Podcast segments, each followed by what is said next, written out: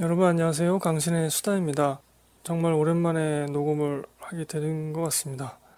네, 우선 사과의 말씀 드리겠습니다.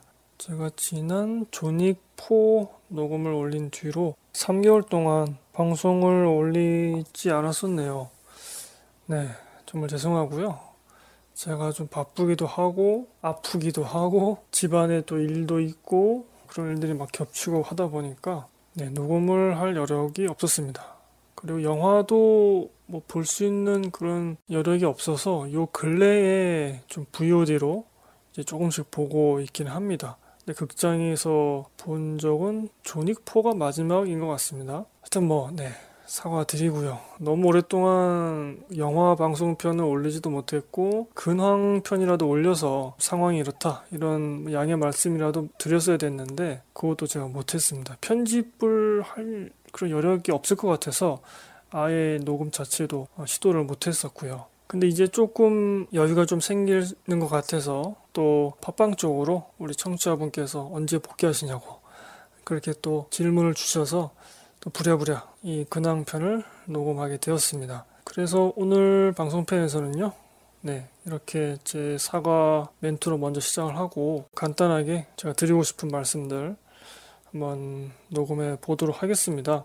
네, 요즘 영화들부터 좀 말씀을 드려볼까요? 지금 밀수가 잘 나가고 있죠. 제가 밀수를 예고편을 봤을 때 야, 이거 망하겠다. 이런 마음이 들었고 제가 트위터에도 그렇게 남기기도 했는데 현재 밀수가 박스오피스 1등입니다. 제 예상과는 다르게 잘 나가고 있습니다. 뭐 좋은 일이죠. 잘 나가야 되니까요. 한국 영화가 지금 378만을 기록하고 있네요. 이게 7월 26일 날 개봉을 했는데 계속해서 평일에도 한 10만 이상씩 들어가고 있는 것 같습니다. 여름에 개봉한 한국 기대작 중에서는 좀 제일 흥행을 하고 있죠. 영화를 보신 청취자분께서 약간 복고풍의 옛날 감성 이런 것이 좋았고 하지만 이제 유승환 감독의 기존의 영화에서 보였던 매력들은 많이 반감된 것 같다. 그런 평도 남겨주셨었습니다. 개인적으로 유승환 감독이 부당거래가 정점이었다고 생각을 하고요. 그 이후부터는 좀 하락세가 아닌가. 뭐 하락세라는 표현이 좀 맞지 않을 수도 있겠네요. 그냥 베테랑이 워낙 큰 흥행을 했었으니까. 근데 저는 베테랑도 그 특유의 경쾌함은 좋게 봤지만은 뭐 그렇게 뛰어난 영화란 생각은 하지 않거든요. 베테랑 이후에 이제 군함도를 찍으셨고 그때 아주 폭망을 했었고 여러 면에서 정말 큰 실망을 하게 된 그런 영화죠. 이게 정말 역사적으로 중요한 소재이고 근데 이렇게 망쳐놔가지고 다시 누가 또 이거를 상업영화로 찍을 생각을 할 수 있겠습니까? 근래 이 군함도 소재를. 그렇습니다. 그래서 군함도 이후에 이제 모가디슈도 찍으셨고 밀수 이렇게 오고 있고 이제 베테랑 2를 뭐 하실 계획인가요? 여기 필모에 이렇게 써있긴 한데 뭔가 옛날에 비해서 찐득찐득한 맛이랄까? 이것은 유승환이다 라는 그런 느낌이 좀 점점 줄어들고 있는 게 아닌가 싶습니다. 저는 유승환 감독 영화 중에서 짝패라는 영화, 이거 액션 영화로 많은 분들이 좋아하시지만 저는 이 영화의 액션 씬들을 거의 다 비판하는 축에 속합니다. 너무 실망이었어요. 하여튼 그 짝패도 싫어하는데 제가 근데 짝패를 비롯해서 뭐 그 이전에 주먹이 운다, 피도 눈물도 없이 이런 영화들에서 보였던 어떻게 보면 전형적이지만 또 어떻게 보면은 찐득찐득한 그런 관계성, 캐릭터 사이의 관계가 좀 두드러지는 그런 측면이 있었는데요. 근데 이런 것들이 사라졌죠. 그리고 뭔가 좀 더 얄팍해진다고 할까요? 깊이가 좀 얕아지는 계속해서 그러면서 대중적인 코드를 찾아가려고 하는 듯한 느낌이 좀 강하게 들은 것 같습니다. 제가 이렇게 비판을 해도 밀수 잘 나가고 있습니다.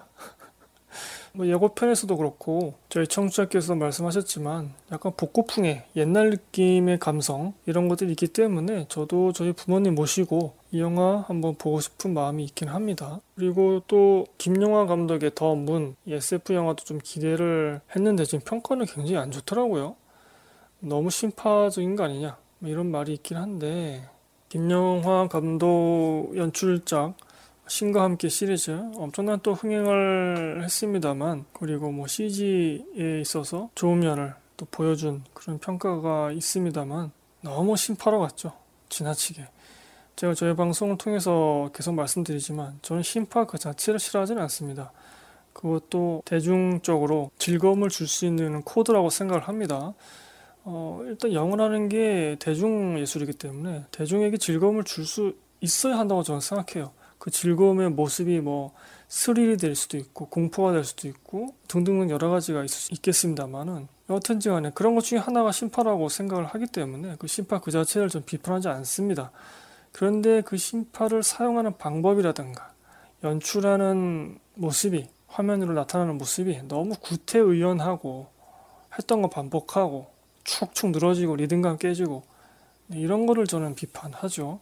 근데 신과 함께가 그랬습니다. 근데 이번에도 뭐 그런 면이 있다는 그런 평가가 있긴 합니다. 더 문에서 저는 보진 못했습니다만 또 한국 SF 영화에 대한 기대가 있는데 개인적으로는 도경수 배우 궁금한 측면도 있어서 나중에라도 한번 이 영화를 보게 될 것 같긴 해요. 근데 극장에서 볼 수 있을까? 그건 모르겠습니다만 자 지금 최동원 감독도 그렇고 김용화 감독도 그렇고 기존의 대중영화를 오락영화 그래도 잘 만들어왔던 뭐 작품성이 엄청나게 뛰어난 한국 역사에 나올 만한 그런 영화라고 보긴 힘들어도 대중에게 즐거움을 주는 어느 정도 퀄리티의 영화를 만들어왔던 감독들이 지금 연이어서 실패를 하고 있습니다. 요거는 좀 뼈아픈 일이라고 생각을 합니다. 여튼 간에 뭐 지금 더 문도 그런 비판을 받고 있죠. 그리고 지금 녹음하는 기준으로 내일 콘크리트 유토피아가 개봉을 합니다. 예고편을 볼 때부터 굉장히 큰 기대를 했었고요. 제가 듣기로는 이게 웹툰이 원작이고 그 웹툰의 전체를 담은 게 아니라 그 중에서 한 부분을 따왔고 그래서 같은 세계관을 공유하는 다른 작품들이 연이어서 뭐 제작되고 발표될 계획이다. 이렇게 제가 알고 있습니다. 아주 여러 면에서 큰 기대가 되는 그런 작품이고 일단 이 소재 자체가 굉장히 좀 여러 의미가 있죠. 요새 아파트에 철근을 빼먹어가지고 뭐 순살 아파트 이런 얘기가 있는데 이렇게 무너지지 않는 아파트에 좀 살고 싶네요. 모든 재산적 가치가 무너지고 단 한 개만 남았을 때 그 한 가지를 가지고 인류는 공동체로서 어떠한 모습을 보일 것인가 뭐 이런 거에 대해서 생각할 수도 있겠고 또 우리에게 부동산, 아파트, 집 이거는 굉장히 좀 유별난 의미를 갖고 있잖아요. 한국 사람들에게. 그런 의미에서 봤을 때도 이 영화가 깊이 있게 생각하면서 볼 수 있는 지점도 있지 않을까 싶고요. 그리고 개인적으로 제가 그런 재난 영화 혹은 아포칼립스 배경의 그런 영화를 좋아하기 때문에 그런 작품을 좋아하기 때문에 게임도 그렇고 뭐 소설도 그렇고 그런 걸 좋아하거든요. 그래서 이 영화도 대지진이 일어난 이후에 이야기를 다루고 있죠. 그래서 흥미를 갖고 있습니다. 제 생각에는 그나마 이 영화가 성수기 기대작 중에서는 제일 낫지 않을까? 이런 좀 지레짐작, 아직 영화 보지도 않았으면서 그런 생각이 들고 있습니다. 그래서 이 영화는 제가 보고 녹음을 한번 해보도록 하고요. 과연 제 예상에 걸맞는 완성도를 갖고 있는가? 제가 녹음을 한번 해보도록 하겠습니다. 여러분도 영화 보셨다면 뭐 트위터든 어플의 댓글이든 유튜브 쪽으로든 한번 후기 남겨주시면 제가 영화를 보거나 혹은 녹음을 할 때 참고하도록 하겠습니다. 이 영화 보기 전에 제가 이제 진선규 배우가 주연을 맡았던 전종서 배우도 나오고 그 몸값이라는 시리즈물이 있는데 그 시리즈물 굉장히 좋아합니다. 이게 칸 시리즈 영화제에서도 상을 받은 걸로 알고 있고 얼마 전에서는 그 시리즈물을 극장용으로 재편집해서 극장에서도 상영을 한 적이 있습니다. 못 보신 분들은 꼭 보시면 좋을 것 같아요. 약간 좀 자극적인 측면이 있고 청소년 관람 불가 작품이기도 하고 정신없게 돌아가는 왜냐면 원테이크 영상을 표방하기 때문에 그런 면도 있긴 합니다만 캐릭터들이 굉장히 잘 짜져 있습니다. 캐릭터가 살아있어요. 연기들도 너무 잘하시고 사실 진선규 배우의 진면목을 볼 수 있는 작품이기도 합니다. 이거는 이제 TV 시리즈물인데 티빙에서 플랫폼 이름이죠. 티빙에서 보실 수가 있죠.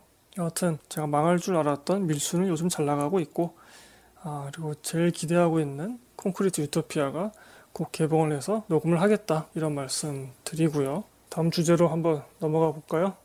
오랜만에 입으로 한번 효과음을 넣어보겠습니다. 빠밤. 너무 어색한데?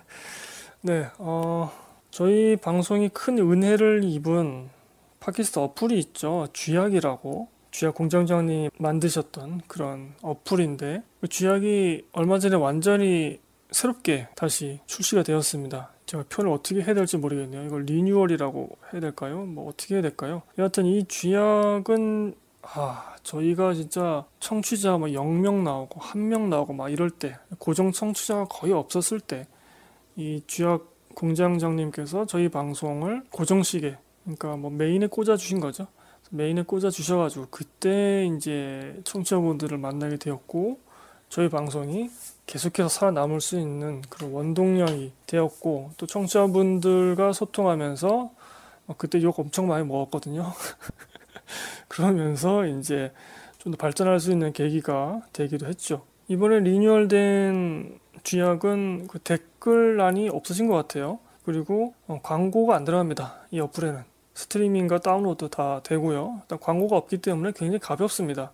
그런데 지금 팟빵 쪽에서 팟빵 오리지널 혹은 팟빵 서버를 이용해서 이 팟캐스트를 하고 있는 그 방송들이 쥐약에는 서비스가 잘 안 될 거예요. 아직도. 제가 그렇게 알고 있습니다. 제가 그것 때문에 팟빵 뛰쳐나갔죠. 이게 팟캐스트 정신에 어긋나는 거거든요. 근데 팟빵이 어떻게 이렇게 성장했는가, 그거를 저는 봤거든요. 네, 그것까지 말씀드리면 좀 말이 길어지고 또 제가 불이익을 당하지 않을까 그런 겁이 나기 때문에 자세히 말씀드리지 않겠습니다만, 어떻게 컸는지도 아는데 그거를 자신들은 생태계에 어떻게 보면 암묵적인 룰을 어기면서까지 자신들의 이익을 도모하고 있다는 거죠. 그래서 팟빵을 뛰쳐나갔는데 어쩔 수 없이 제가 또 팟빵을 이렇게 고개를 숙이고 들어갔습니다. 얼마 전에. 여튼 이간에 저희 방송은 여전히 쥐약에도 송출이 됩니다. 제가 쥐약에 송출할 수 있도록 외국의 서버, 캐스트박스라는 그 팟캐스트 서버에 방송을 따로 올리고 있어요. 그래서 그쪽에서 이제 쥐약으로 연결돼서 지금 쥐약으로도 청취가 가능하십니다. 쥐약으로 저희 방송 들으시는 분들이 글쎄요, 몇 분이나 계실지 모르겠네요. 저희가 몇 번 그 주소를 바꾸는 바람에 이 쥐약 같은 경우는 이제 설정란에 보시면 이 어플을 만든 이유라고 써놓고 계신데요. 2010년에 TV로 대표되는 당시의 미디어가 대부분 정부를 찬양하는 그때에 팟캐스트를 어떻게 보면 좀 대안 언론처럼 그렇게 듣고 있었는데, 아이폰과는 다르게 안드로이드 계열 플랫폼에서는 그 팟캐스트들을 들을 수 있는 그런 통로가 거의 없었던 거죠. 그래서 이 쥐약이 거의 유일하게, 거의라는 말을 붙여야 될까요? 제가 알기로는 유일한 걸로 알고 있는데, 하여튼 유일하게 안드로이드 계열에서 안정적으로 그런 여러 팟캐스트를, 다른 외국의 팟캐스트들까지 연결해서 들을 수 있게끔 하는 그런 통로가 되었습니다. 그리고 그때에도 제가 알기로는 광고가 없었죠. 이 어플에는. 그래서 서버 비용을 이제 사비로 계속 충당을 하셨었고, 근데 여기에도 써있지만 요즘에는 팟캐스트라는 것보다는 이제 유튜브가 대한 언론의 그런 자리를 차지하게 되었죠.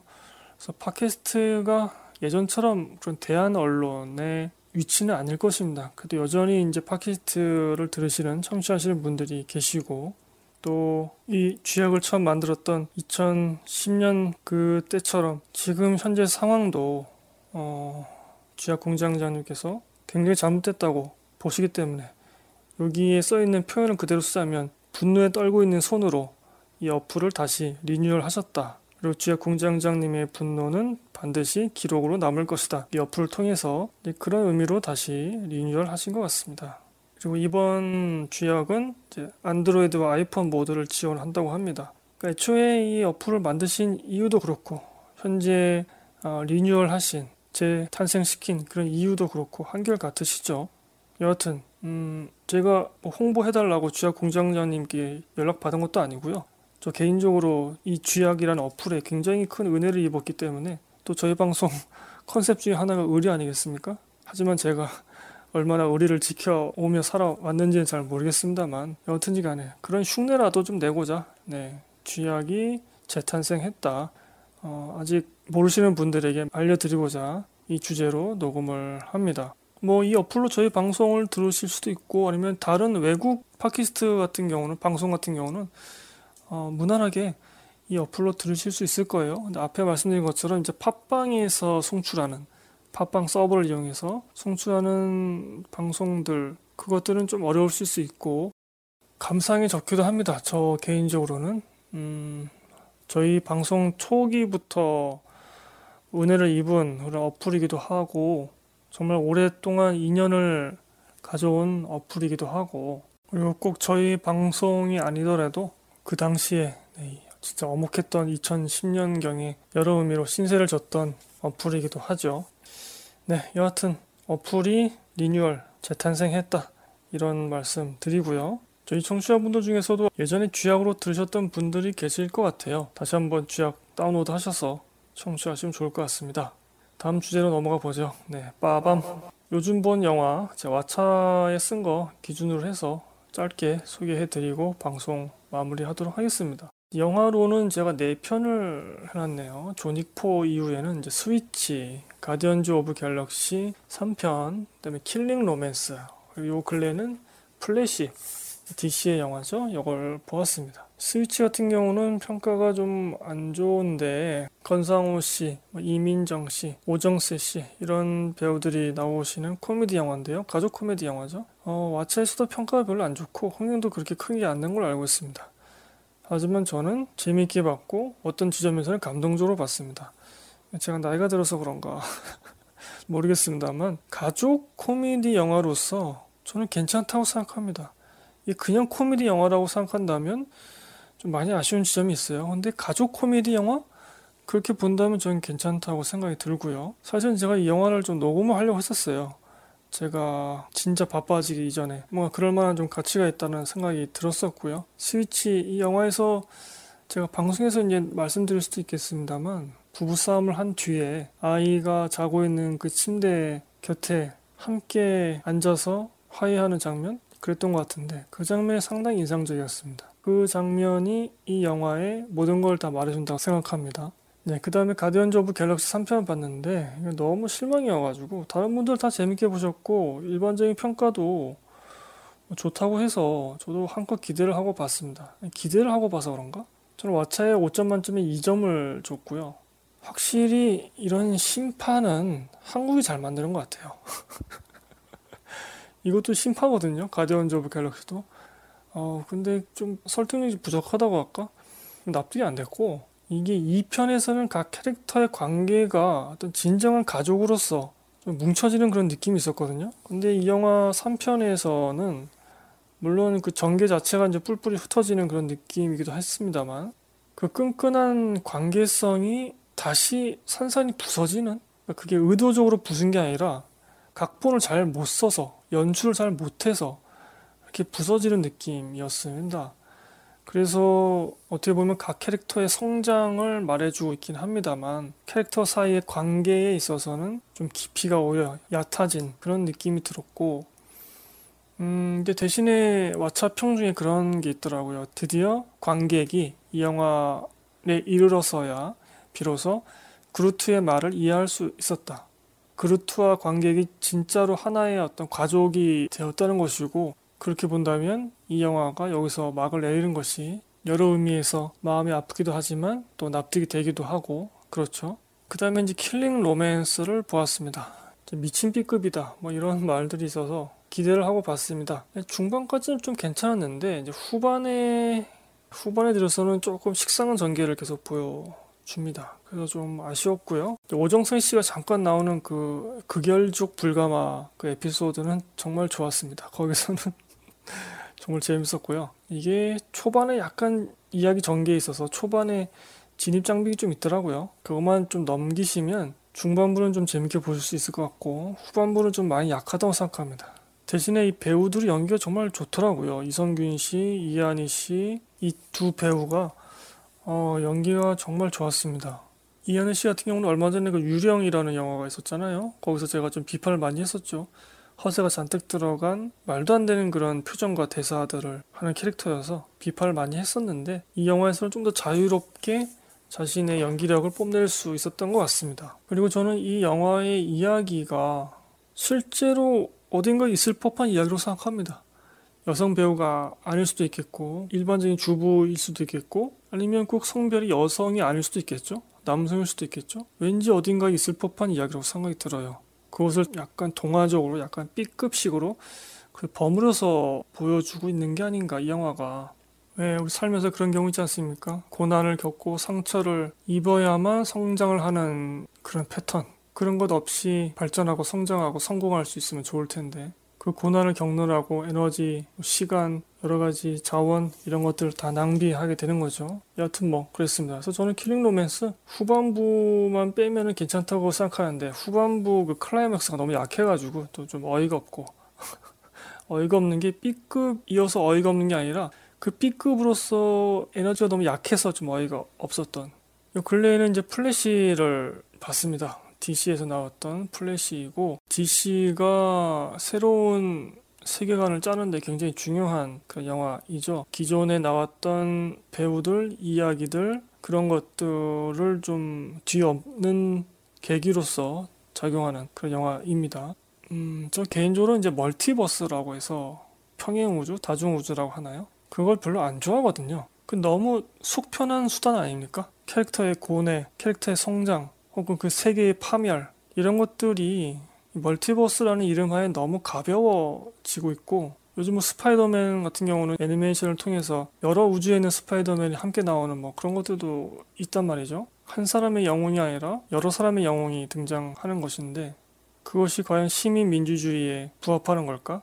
그런 생각도 계속 듭니다. 우리 모두가 영웅이 되어야 한다라고 제가 예전부터 계속 말씀드렸고, 그래서 M. 나이트 샤말란 감독의 글래스라는 영화가 결국 그것을 말하고 있다. 정치적으로 본다면. 또 그런 평가도 제가 했었는데, 방송으로.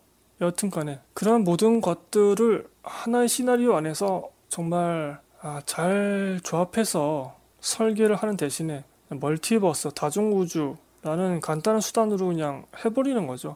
이 우주가 망하면 다른 우주로 가서 하면 되지. 지금 시간선에서 문제가 생기면 과거 시간선으로 가서 고치면 되지. 이게 어떤 장르적 재미를 위해서는 이게 가능한데, 쓰임새가 있으나 영화가 말하고자 하는 주제 혹은 그 이야기 자체를 위해서는 너무 이런 좀 남발하고 있는 게 아닌가, 손쉽게 가고 있는 게 아닌가, 그런 생각이 듭니다. 치열함이 떨어지는 거죠.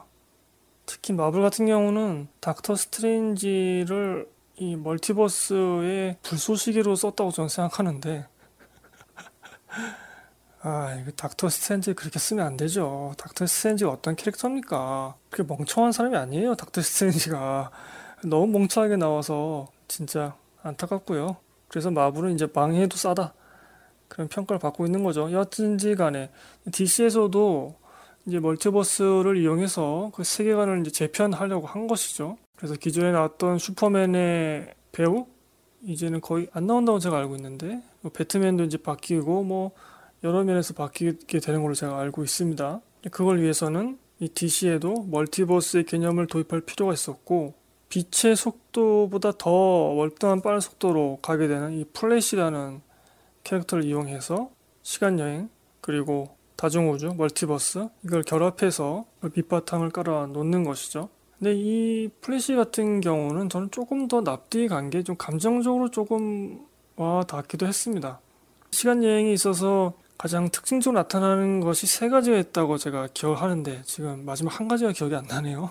운명론이 있고, 하나는 이제 타임 패러독스가 있습니다.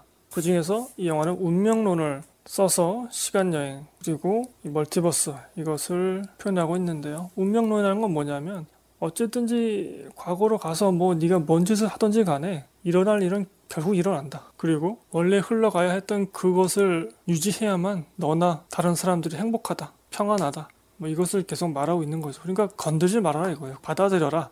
그런 의미의 운명론인 거죠. 시간여행 장르에서 나타나는 세 가지 특징 중에 하나인 거죠, 운명론. 어떻게 보면 이거 참 얄궂은 게, 가장 미지의 SF 소재, 과학적인 소재라고 할 수 있는 시간여행에서 운명론, 어떻게 보면 이건 신의 영역이라고 볼 수 있는 운명론이 개입하고, 또 그것이 어떤 특징으로 나타난단 말이죠. 이런 불협화음이 주는 뭔가 그 특별한 재미가 있습니다. 거기서 인간의 무력함 혹은 그 운명을 수용할 때의 어떤 감정이라든가 이런 것들, 성장, 이런 것들이 있거든요.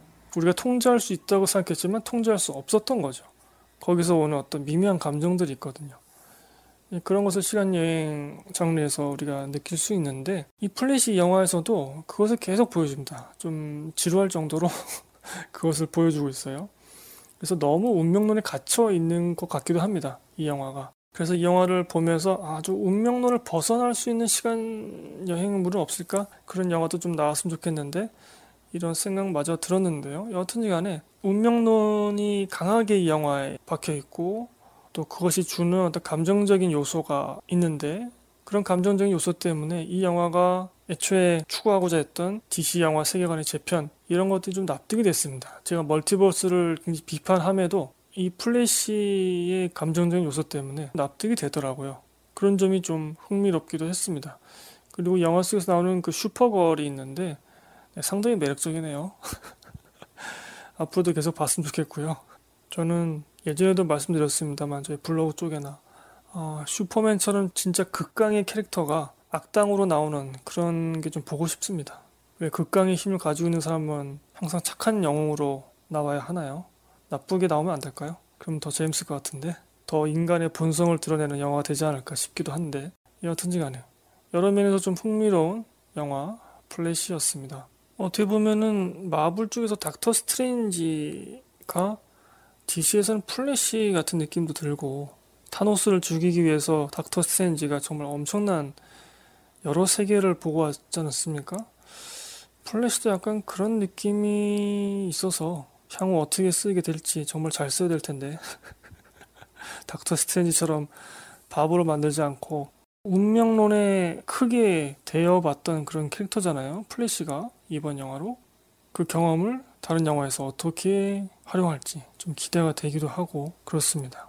그리고 근래 작품은 아니지만 최동원 감독의 외계인 1부를 다시 봤습니다. 유명한 배우를 쓰더라도 분량을 줄일 때는 확실하게 줄여야 된다. 김우빈 배우 쪽의 분량을 대폭 줄였으면 이 영화 이렇게까지 망하지 않았을걸요? 외계인 1부. 그 부분이 너무 지루하더라고요. CG도 여전히 좀 안 좋았고 배우를 활용하는 게 아니라 캐릭터를 활용하는 그런 영화들이 좀 많이 나왔으면 좋겠습니다. 배우가 도드라지는 영화가 아니라 캐릭터가 도드라지는 그런 영화가, 그런 이야기가 많이 나왔으면 좋겠고요. 그래서 요 근래에 본 영화들 중에서는 제일 높은 평점은 역시 존윅4 3.5점이네요. 제가 요 근래에 4점을 준 영화는 쭉 올라가야 됩니다. 멋진 세계까지 올라가네요. 네, 멋진 세계 이후로는 4점을 준 영화가 없네요. 가장 낮은 평점을 준 거는 암스테르담이라는 영화이고요. 네, 여기서 방송 마치겠습니다. 뭔가 지금 제가 새벽 늦은 시간에 녹음을 하는지라 점점 텐션이 떨어지고 말도 느려지고 그렇습니다. 요새 범죄도시 3편이 다시 1000만이 넘고 또 밀수도 조금 있으면 손익분기점을 넘는다고 합니다. 그리고 다른 영화들은 또 흥행에 실패하기도 했고요. 흥행한 영화는 그 영화 자체의 요소로 인해서 흥행한 측면도 분명히 있습니다. 그리고 망한 영화도 그 영화가 가지고 있는 어떤 부족함 때문에 망한 측면이 있겠죠. 당연한 것이겠죠. 하지만 저는 계속 말씀드리고 있습니다만 지금 한국 영화계 혹은 한국 영화 산업의 구조적인 문제를 좀 봐야 된다. 구조적인 상황을 좀 봐야 된다. 이제는 옛날 같은 시대가 돌아오지 않을 거라고 저는 생각합니다. 지금 밀수가 400만 된다고 손익분기점을 넘는다고 이렇게 호들갑 떨면서 좋아해야 할 그런 때인 건가요? 예전 같으면 500만, 600만, 800만 넘고 막 그래야 되지 않나요? 그게 이제 불가능하고요. 범죄도시 3같이 입증된 시리즈, 입증된 주인공, 캐릭터 이쪽에만 좀 흥행될 가능성이 크고 또 그렇다 할지라도 대중의 기대와 어긋나는 그런 작품이라면 흥행에는 그다지 재미를 보지 못할 가능성이 있습니다. 박찬욱 감독이 헤어질 결심이 뭐 그런 경우죠. 구조적으로 지금 바뀌었습니다. 시대가 바뀐 겁니다. 옛날에 필름 카메라 쓰던 시대에서 디지털 카메라 쓰던 시대로 바뀐 것처럼 이제는 시대가 바뀐 겁니다. 이걸 다시 옛날처럼 하자. 뭐 그렇게 해서 흥행하고 성공하는 영화들도 있겠죠. 필름 카메라 여전히 계속 쓰면서 잘 나가는 감독, 잘 나가는 영화도 있으니까요. 근데 꼭 그렇게 할 필요는 없다는 거죠. 꼭 필름 카메라로 써야만 그 영화가 클래식한 거고 작품성이 뛰어나고 그건 아니잖아요. 마찬가지로 영화가 꼭 극장에 걸려야만 영화가 영화다운 건 아니라는 생각이 저는 듭니다. OTT로 직행하는 시대가 열릴지도 모르겠습니다. 또 그것이 어떻게 보면은 영화가 혹은 영화 제작사나 영화 산업이 사는 길인지도 모르겠습니다. 그렇다고 저는 극장이 망할 거라는 생각은 들지 않습니다. 그러니까 극장 산업이 뭐 많이 위축되고 축소되겠죠. 지방 같은 경우는 문을 닫은 극장들이 꽤 있다고 제가 알고 있습니다. 스크린 독과점 때부터 이번 구조적인 상황에서도 항상 지방부터 피해를 보기 마련인 거죠. 제가 저희 트위터 쪽에서도 말씀드렸습니다만 이건 스크린 독과점을 묵인한 영화인들의 잘못도 있다고 저는 생각이 드는 게 스크린 독과점 때문에 다양한 영화, 개성 있는 영화, 독립영화를 만들었던 배우, 감독 혹은 그 영화를 찾아보고 싶었던 관객들의 입지가 굉장히 많이 줄어들었습니다. 그런 상황 속에서 영화관에 오셔서 다양한 영화를 보십시오. 이렇게 말하는 게 얼마나 뻔뻔합니까? 아니 스크린 독과점을 묵인하면서 그런 다양성을 죽여놓고서는 이제 와서 극장에 와서 여러분 다양한 영화들을 좀 봐주십시오. 한 가지 잘 나가는 영화 그거 말고 정말 좋은 영화들 많습니다. 이런 말을 하고 있어요. 말도 안 되는 거죠. 스크린 독과점에 묵인했던 그 모든 사람들에게 지금 피해가 돌아가고 있는 거고 그건 자업자득이라고 생각을 합니다. 지금이라도 정신 차려서요. 이거는 옛날로 돌아가자 이런 말을 할 때가 아니라 지금은 뭔가 새로운 길을 빨리 앞서서 선도해서 개척을 해야 됩니다. 그렇지 않으면 이거 다 외국에 먹힙니다. 넷플릭스한테 다 먹히게 될 겁니다. 우리나라 토종 OTT들이 좀 정신 차려야 되고요. 저는 쿠팡을 싫어하는데 쿠팡 플레이가 그나마 좀 잠재력이 있지 않나? 왜냐면 지금 욕을 많이 먹고 있고 지금 눈치 보고 있습니다만 쿠팡 플레이가 극장에 걸린 영화들을 일정 기간 휴식 없이 바로 OTT 쿠팡 플레이로 무료 상영해주는 그런 경우가 있거든요. 그전에는 한 일주일 정도라도 극장에 걸린 뒤 일주일 정도라도 시간을 흐른 뒤에 VOD로 가게 돼 있었는데 그 기간들이 점점 짧아지는 거죠. 그리고 쿠팡 플레이가 그거를 시도하고 있고요. 눈치 보면서 제가 앞서도 말씀드렸습니다만 영화가 살려면 OTT 직행을 부끄러워하지 말아야 됩니다. 이제 그런 시대가 되어버렸습니다. 극장에 가지 말라는 얘기도 아니고 극장에 걸지 말라는 얘기가 아니라 OTT로 직행하는 영화를 이상하게 보면 안 되는 시대라는 말씀을 드리고 있는 겁니다. 그리고 그것에 적응해야 되고 그 길에 보도블록을 빨리 깔아놔야지 안 그러면 외국 자본이 그걸 선점해버리거나 한국의 콘텐츠 시장이 회사들이 좀 위험에 처할 구조적인 위험에 처할 가능성이 있다. 그런 말씀을 드리고 있는 겁니다. 말이 기네요.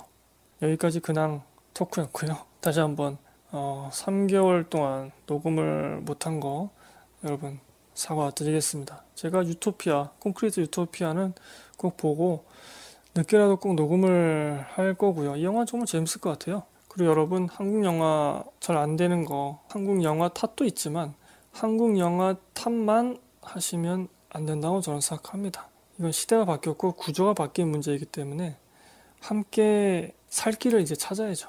그런 쪽으로 뭔가 좀 더 머리를 쓰고 응원을 해주고 그래야 될 것 같습니다. 그리고 그런 시대적인 변화에 좀 무딘 영화인들 호되게 비판을 해야죠. 네, 여러분 지금 태풍이 한반도를 뭐 관통한다고 하죠. 비가 엄청 많이 올 것 같은데요. 이번에 비 없으시길 바라고요. 정말 건강하게 다음 방송에서도 뵙기를 바라겠습니다. 지금 코로나도 다시 번지고 있죠. 코로나 걸려보니까 굉장히 아프더라고요. 코로나 걸리지 맙시다. 조심하시길 바라겠습니다.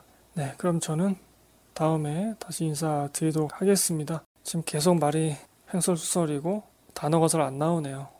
매우 졸립니다. 감사합니다. 여러분 안녕히 계세요.